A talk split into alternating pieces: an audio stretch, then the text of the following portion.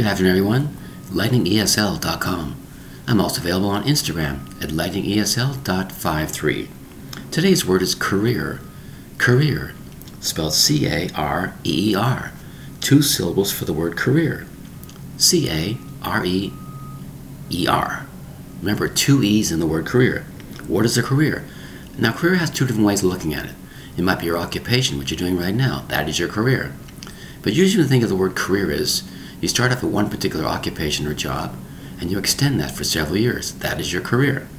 That's how we usually talk about it. It's a certain profession following one's journey or life work.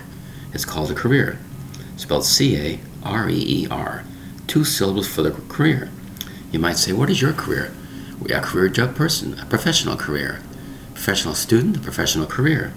The word is career, going several years. You might say to yourself, I'm a soldier. My career is being a soldier.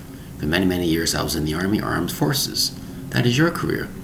Everybody has several changes sometimes in their life for a career, spelled C A R E E R. Career, a very important word to understand.